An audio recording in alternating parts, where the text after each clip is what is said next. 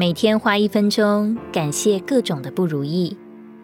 正是挫折引领我们接受救恩，为难催促我们凡事仰望，痛苦帮助我们转向恩典，打击使我们倒空自己，受伤使我们的己被破碎，好使主在我们身上有了通达的道路。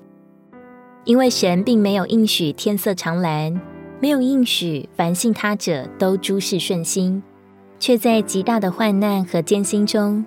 在层出不穷的无奈和无助中，将寻求他的渴慕赐给了我们，赐我们超乎人所能理解的平安，保守我们的心怀意念，使我们里面平静安恬，将神圣的爱浇灌在我们心里，并且在岁月的长河里，在人生的跋涉中，他一步一步教会我们如何倚靠，常存仰望，使我们深深的懂得。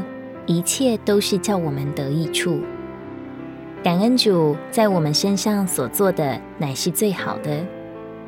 每天花三分钟时间感恩，就能在主面前看见亮光，领悟主的美意而常常喜乐，就能在生活中平息怒火，遏制冲动，换位思考，宽容谅解。哥林多前书二章九节。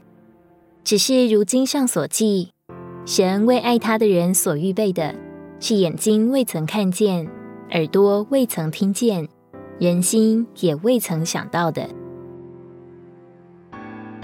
如果你喜欢我们的影片，欢迎在下方留言、按赞，并将影片分享出去哦。天天取用活水库，让你生活不虚度。我们下次见。